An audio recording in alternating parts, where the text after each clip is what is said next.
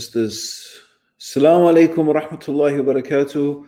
Brothers and sisters, we continue on our journey, our magnificent journey of discovering more about ourselves, understanding who we are, what we are, and um, this very important introspective journey. And um, it's the journey of the true hero. Yes, I know this term hero is a little bit overused these days. Like, you know, everyone's a hero, right? And actually, in a way, it's true. Everyone is the hero of their own story. Um, but obviously, really, a hero is someone who stands out from the crowd, who takes a different path. If you study the whole mythos, the whole mythology of heroes, um, it's very, very interesting. Uh, in fact, there was a, a, guy called Joseph Campbell who wrote um, he wrote a book. I think it's called God with a Thousand Faces, um, and he is the one who who basically looked at different stories and mythologies of uh, you know various figures throughout history and throughout different cultures, and basically he came up with what is now well known as the hero's journey and he found that all of these different figures all went through a very, very, you know, their stories share some very, very basic common themes that almost all of them seem to go through these basic stages in the story. But what's what's that got to do? What's that got to do with what we're talking about tonight? Um, it's actually got quite a lot to do with it because really the, the the the the purpose of all of these stories is is for our enlightenment. It's to guide us it's to help us. So these stories that people told their children they told each other they all had a moral spiritual and mental purpose behind it and the fact that these stories are so similar everywhere, the fact that the themes of these so- stories are so similar everywhere shows that there is something in these stories that is talking about the basic, the fundamental human condition, right? And in many ways, all of us have to go through this journey. And what is it really about? Ultimately, the hero's journey is about leaving it is about leaving the comfort and the security of your home. And it's about going out into a different world. It's about growing up. It's about leaving childhood behind. It's about what does it mean to be an adult? What does it mean to start being responsible? And with it comes all of these changes, all of these really profound developments and changes that happen in your mind. And of course it just it keeps happening through your life. But i mean you know it's that it's that time of puberty when they are most exaggerated right? They are most profound. That's when it really starts. And when there's this realization that you're going to have to leave the comfort of your home the security of what you're used to, and you have to embark on an adventure. That adventure is to make your own way in life. And so, this is when this starts. This is when the process of self discovery, of course, no, that's not true. Obviously, the process of self discovery, I don't know. It's, I'm not exactly sure. I, will have to, I actually have to look into this a little bit. But, you know, ch- children, babies begin quite soon in their development to identify themselves. They begin they begin to understand that there is the, that they are a separate entity. But obviously, this is most profound at the stage of adolescence. That's when it becomes really profound. And so it's a difficult time, it's a challenging time. And so you know it's it's can often be a dark time it can often be very confusing. And this is when you this is when a person has to begin looking at themselves. Now the people who are the heroes the people who really go on this you know, the, the, the heroes ultimately of the hero's journey are the ones who embrace that challenge, who face it. They face their demons, whether they are internal or external. They face the reality that the world is a harsh, tough, challenging, difficult place. And of course, all of the stories of heroes, all of the hero stories are full of challenges. They meet monsters and they feed, they meet monsters and have to defeat them. They meet opponents, evil enemies who they have to defeat. Right? It's the same story everywhere, isn't it? Right?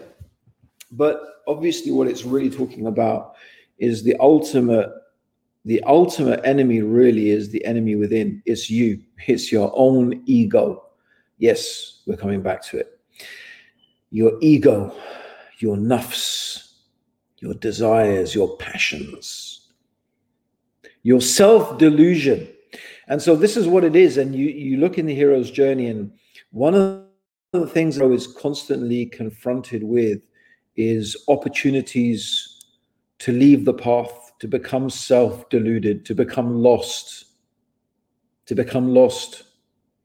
And that becoming lost could be often it is the temptation, say, of a woman or some wealth or something, or sometimes they reach a sometimes they reach a state of happiness and acceptance and the, the temptation there is to stay in that place. But actually, the real, ultimately, the hero's journey is that the hero has to go back to the world with their newly discovered knowledge.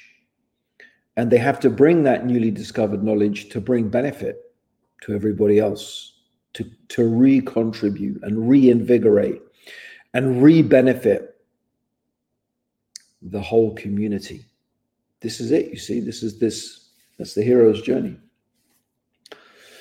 So we've been talking about these things, knowing ourselves, understanding who and what we are. And you go back through my Facebook page or you go back through uh, the Fast FM uh, programs that we've been doing, and you can see it's a whole series of programs talking and, uh, about this discussion. So we've talked about, but right now we've been talking about the heart and how the heart is the center of our understanding. Of course, our emotion, even from the Islamic perspective, the heart is considered to be the locus of the intellect of understanding, not just emotions, right? and the heart is something that if it is pure, then the whole body is pure. Everything is pure. If it is corrupt, everything is corrupt. That is the heart. So, this matter of purifying the heart, of making the heart clean, of making this heart a, um, a vessel that is able to contain the remembrance of Allah and that is connected to its Lord and Creator and remembers him and worships him. Because as we talked about we keep we've mentioned it many times what gives life to the heart? What gives life to the heart? What gives life to the heart is the remembrance of allah. So we've been talking about that. We've been talked about istighfar and we talked about dua and we talked about dhikr and we talked about reading quran. Tonight i want to talk. It's not going to be very long actually because there's there's not a lot to say about it but it is very important. Because in this journey you see at the end of the day brothers and sisters life that's what it is. Life is a journey. The prophet sallallahu and, and inshallah next week we're going to talk about something very important which is zuhud which is renouncing the world which is a big topic very very big topic okay um, and but I'm going to touch upon it now because the Prophet sallallahu alaihi wasallam said, "What do I have to do with this world?" We'll, we'll talk about this more next week if Allah gives us life and Allah gives us the time and Allah allows us to do it.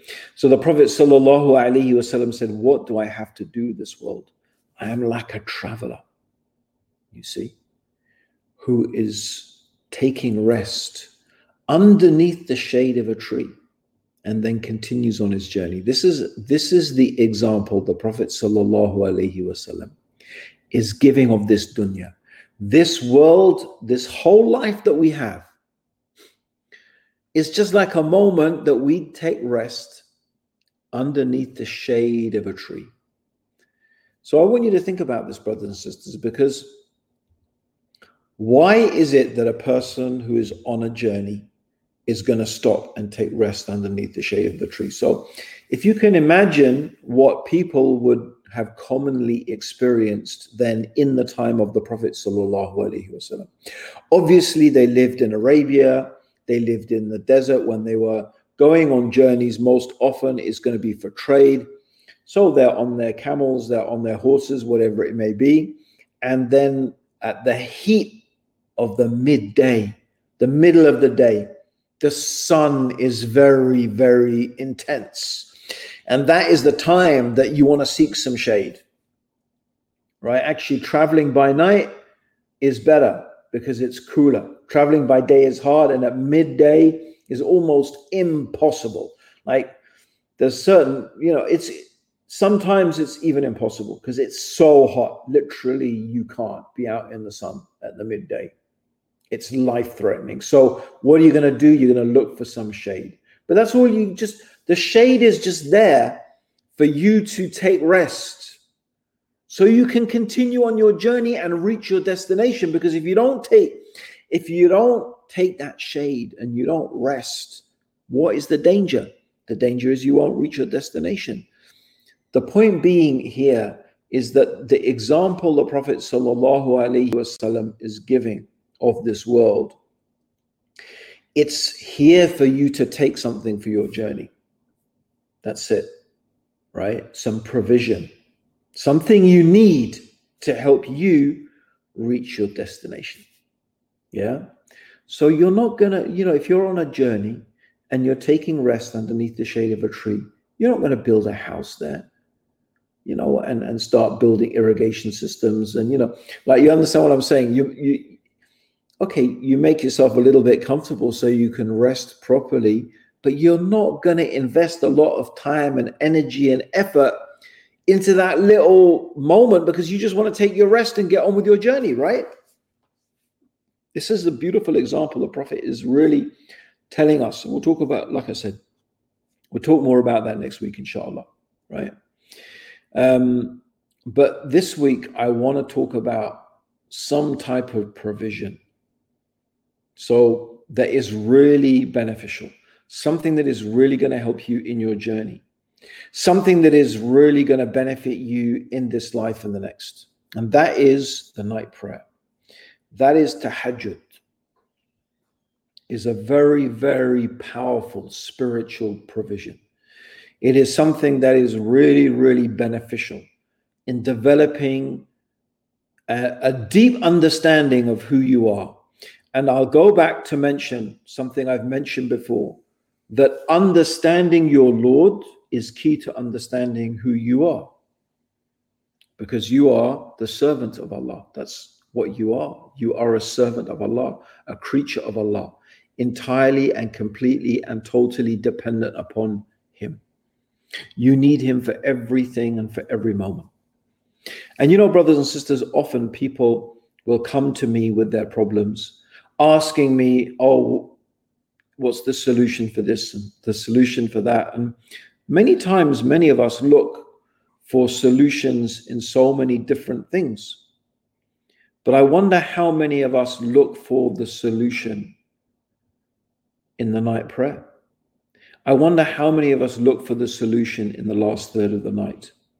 I wonder how many of us, when we are really in distress, we get up in the last third of the night and we turn to Allah.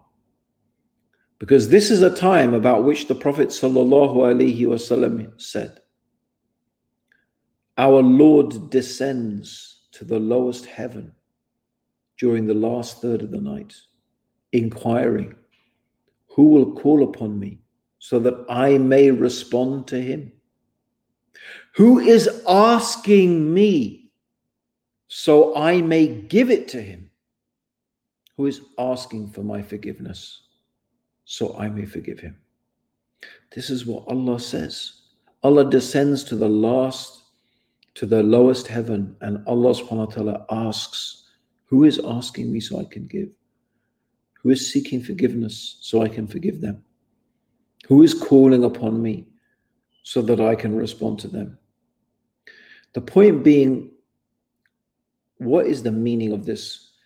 Allah descends to the last. Eh, the meaning, what we, what we are supposed to understand is this is a time when Allah draws close to us and we have an opportunity to draw close to Allah.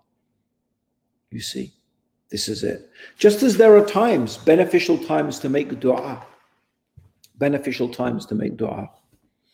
You know, like when it rains, for example, or on the last hour, or the last hour of Friday, or after the call to prayer is made, or when you are traveling, or when you visit the sick. Yeah, there are many good times, beneficial times to make dua. Why? Because it's just a time when it's more likely your dua is accepted. So, this time, the last third of the night, why? Because the reality is most people are sleeping. Most people are not only sleeping, they are deep in their sleep. You see? So when you drag yourself out of bed and you commit yourself at that very special time when everyone else is sleeping to call upon your Lord, your Creator, then this is the time when you are most close to Allah subhanahu wa ta'ala. I don't think that you can really become advanced in your spiritual development and I don't really think that you can deeply, profoundly know yourself and have a good relationship with Allah unless you are going to spend some time doing this tahajjud. Now, tahajjud, by the way, just I just want to mention, I want to, you know, this is, you know, these these talks that I give are not, you know, the purpose of them is um, you know, not to discuss fiqh issues and, you know, go into the minutiae in, you know, the details, right? But sometimes, you know, I, I'm going to, obviously, I want to mention, I'm going to need to mention some things, right? So, you know, the tahajjud, actually, tahajjud does not necessarily mean, right? The night prayer, tahajjud, is not only in the last third of the night. Okay, tahajjud is everything that you say after Isha maybe not including the sunnah mu'akkada of Isha, of Isha, which is the stressed, the sunnah mu'akkada, or the stressed sunnah, the turakha, right? But the Prophet sallallahu alaihi wasallam, as Aisha mentioned, the Prophet would regularly pray 11 rak'ah. And the way he would do it, he, was, he would pray two and two and two, and after every two, he would give taslim, and then he would finish with one rak'ah. This is how the Prophet, this is his sunnah, this is what he would regularly do. He would pray these uh, 11 rak'ah or 8 rak'ah plus witr, yeah, which is 11. Uh, and that is the regular practice of the Prophet sallallahu alaihi wasallam, as as Aisha said, in Ramadan and outside Ramadan. So, you know, Qiyamul Layl, Tahajjud, the night prayer, that it's the same thing. Everything you say after Isha is tahajjud. It's all tahajjud. Yeah. Tahajjud is not only, or the qiyamul layl, you know, the standing in the night, is not only in the last third of the night. It's just that the last third of the night is the most beneficial time to do it. Just as, for example, what is the best time to pray? Your fard salah, your obligatory five prayers. The best time is to pray in its earliest time. Yeah, that's what the Prophet sallallahu said. The best prayer is prayed at the earliest, the beginning of its time. And the only the exception to this is to is Isha, Isha, which is good to leave Isha later on. You know, until just before midnight or just at midnight, you can pray Isha, because that was the regular practice you know, of the Prophet. And he would have, you know, he he didn't do that all the time because obviously, you know, uh, people had to go to their families and stuff. But this was the good time to pray Isha. But so the tahajjud, yeah, is anything after Isha, but the best time is that last third of the night. This is when Allah subhanahu wa ta'ala comes. We have that opportunity to draw close to Allah. And you know, subhanAllah, think about that, brothers and sisters. Think about it. You know, how is it? How is it that we miss this opportunity?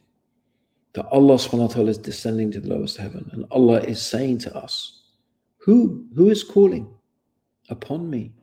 Who is calling? Who is asking me so I can give them what they are asking for? The Lord and the Creator of the heavens and earth. Who is asking me? He's saying, so I can give it to them. Who is seeking forgiveness? So I can forgive them. Right?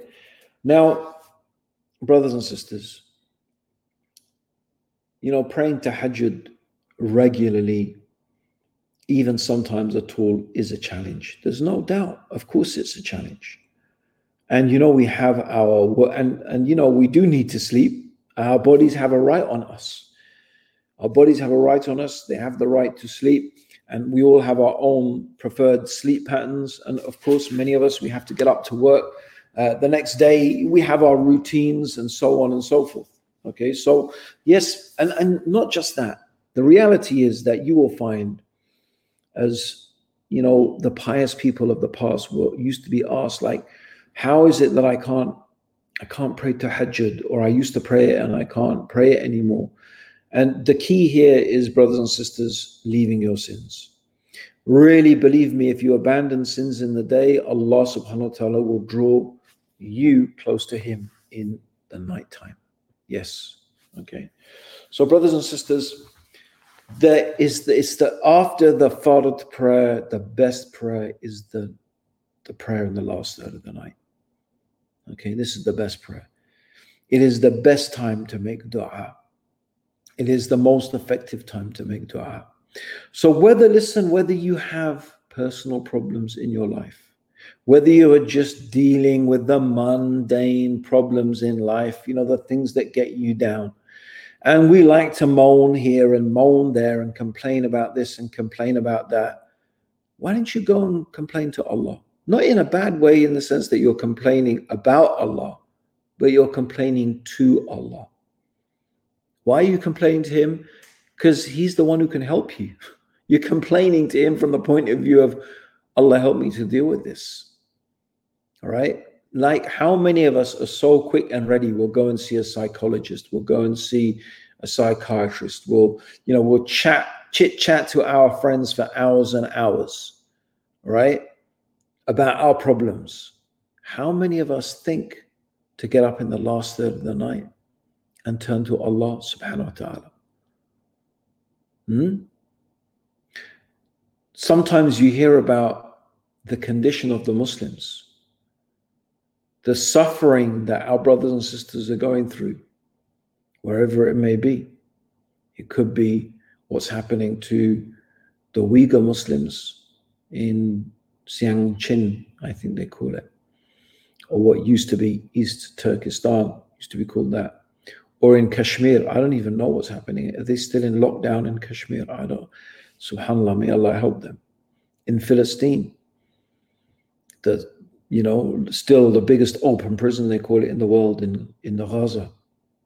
And so many. These are obviously these are our Muslim brothers and sisters, the Rohingya.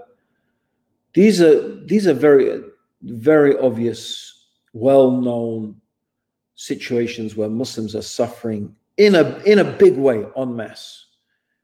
But there are many other places where there's also suffering um, and going through difficulties. And we are, alhamdulillah, we have that love and concern for our, for our brothers and sisters. But, you know, alhamdulillah, we, and it's good. It's good. We raise money and we organize events and, you know, we want to create awareness and, um, let's you know everyone say let's do something about it.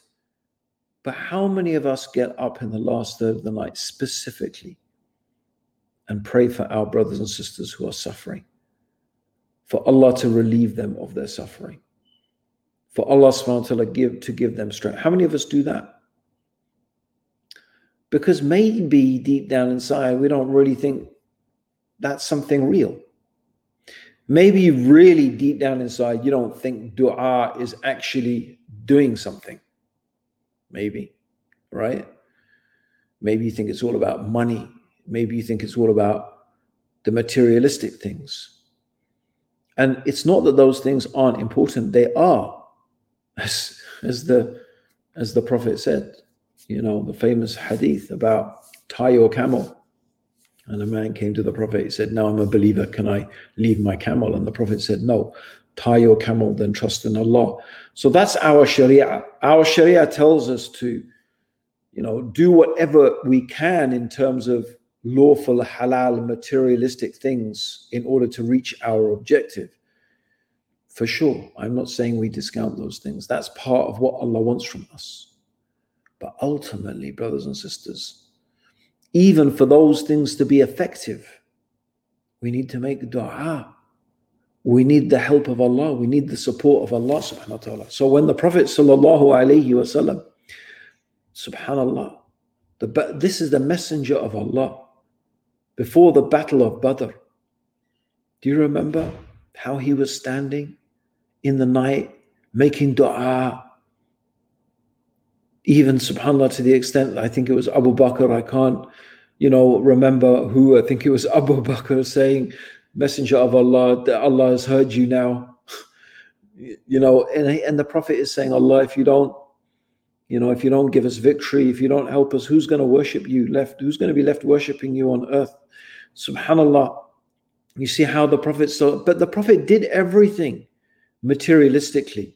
He gathered the troops he formed the battle lines. He he made the best strategic decisions that he could. He was uh, commanded the wells, blocked the other wells. So, so whatever strategic, good strategic decisions that he could make, he had made it. But really, the Prophet Sallallahu really what he was really focusing on, you can see, was dua, dua, dua. So we have to do both. Of course, we have to do both, brothers and sisters. But you know, most of us, unfortunately, these days, we take all the precautions, we do all the physical things, but we forget the last third of the night. We forget dua, we forget tahajjud, we forget to make that effort to get up and call upon Allah subhanahu wa ta'ala in that very, very, very special time. So, brothers and sisters, please, I want you when you have, you know, when you, if you have problems in your life, and I'm sure you all have, we all have some problem in our life, please, or there's something you really want, or some sin you've committed. And we've talked about dhikr, we've talked about dua, we've talked about istighfar. But you see, this tahajjud brings it all together in a very, very special time that has it magnifies the effect of these beautiful acts of worship. So, brothers, brothers and sisters, please, for your own, really, for your own spiritual development, try to develop some habit, even if it's just two rak'ah even if you just get up and make wudu and, and pray two rak'ah. And you know, mashallah, the winter is a good time because the last third of the night, not like in summer, the last third of the night, it does not, well, here in the in the northern hemisphere, it's very short time. It's a very, very short time, uh, you know, in summer. But in winter, mashallah, it's long, long, long, long. You don't have to pray all of it, by the way. You don't have to pray all of it, just any part of it, right?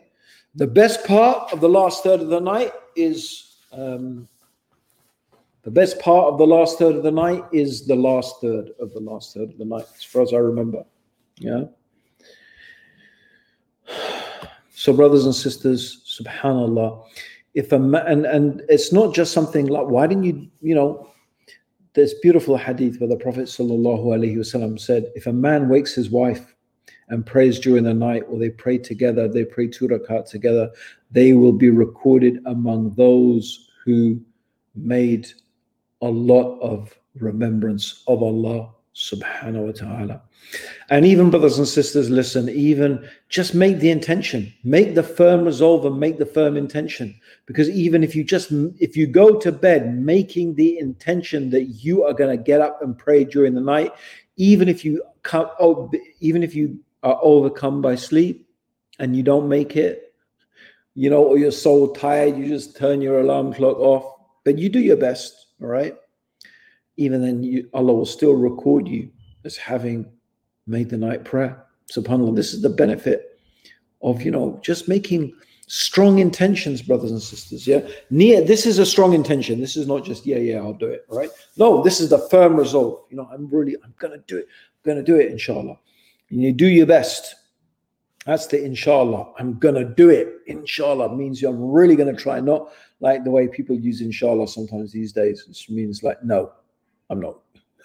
The only way it's to happen is if Allah, you know, wakes me up you know, sends an angel to wake me up, or you know, this un, unfortunately that's not that's not what inshallah we shouldn't really use it like that. Okay, so the night prayer, brothers and sisters, the night prayer, the night prayer, it is the practice of the righteous people from the past, even before the time of Islam. It brings you close to Allah subhanahu wa ta'ala. It's a way of removing your sins it's a penance for the evil and the haram things that you have done, right? And not only that, it actually benefits you physically. It actually repels disease from the body as well. Yes, it has beneficial health benefits, brothers and sisters. Yeah. So there we go. We're all busy taking vitamins and making sure we get fit and, you know, whatever. And trying to avoid COVID. I wonder how many people, are, how many of us are getting up in the last third of the night and praying that beautiful night prayer. All right, brothers and sisters, that's it from me for this week. Inshallah, next week I'll be talking about zuhud, which is renouncing the world. Very, very important, very key, very important concept. As a whole mindset it's a big to- and important topic, right? Uh, and with, without having some degree of zuhud, without developing that mindset of being a zahid, you are not really going to be able to achieve self actualization. Not really. All right, brothers and sisters, thank you so much for joining me. May Allah bless you. Jazakallah khair. Let us, all of us, me included, and you, I'll listen, I'll be honest. I have a routine. You know, my routine does not routinely involve getting up in the last third of the night, right? I'm that's not a sin. I'm not confessing to a sin. I'm just saying I have my routine. I'm a morning person. I work, and the Prophet sallallahu alaihi wasallam made dua, oh Allah bless the mornings of my ummah. That's when I tend to do my work, right? However, let us all of us, me starting with me, yeah, let us this week you see when you hear some knowledge when you hear some talk so what i would really like is that when you listen to these talks of mine right why don't you just just for this week try and implement the thing that you've heard me talk about if i talked about dua make dua if i talk about reading quran read the quran so let us all of us make an effort this week to pray a bit of tahajjud in the last third of the night let's try and or how do you look? Just one final thing. How do you calculate the last third of the night? How do you calculate it? Okay. So what you do is the night begins at Isha, right? The night begins at Isha and ends at the beginning of Fajr. So from Isha to Fajr, that's you calculate the ayah, the hours, and you divide that into thirds, right? You divide those hours into thirds and then the last third, that is the um, that is the last third of the night. Okay, and actually, I think actually the most beneficial time is the beginning of the last third of the night. I'm going to check that, and I'll come back to you about it next week, unless someone knows the hadith and can remember it because it slipped my mind. Uh, you could put it up there for me, inshallah, and let us know in the comment section. Brothers and sisters, let us make this a week of tahajjud. Let's pray for our brothers and sisters in Palestine, in Kashmir, uh, in you know China, and even unfortunately in France. And you know we're not expecting that, uh, but wherever the Muslims are suffering, who didn't I mention? Um, the Rohingya. Many places Muslims are suffering. Maybe we don't even know about it, but Let's make dua for our brothers and sisters, wherever they may be, whoever they may be, and make dua for yourself. Yeah, don't forget that. Make dua that Allah that you can draw closer to Allah and know Him more and know yourself more and follow the path and the sunnah of the Prophet. Let's do that this week, inshallah. Let's make it a week of tahajjud. If you can, why not share this video? Who knows, brothers and sisters, who may benefit from sharing? Sharing is caring, mashallah. So if you share this video and then that person who you shared it with decides to pray tahajjud, guess what happens? You get rewarded for that, mashallah. Spread the reward, spread the love, brothers and sisters. May Allah bless you in the dunya and the akhirah. And if Allah gives us life and gives us permission and allows us, inshallah, we'll be talking to you next week about renouncing the world, zuhud. Until then, Assalamu alaikum wa rahmatullahi.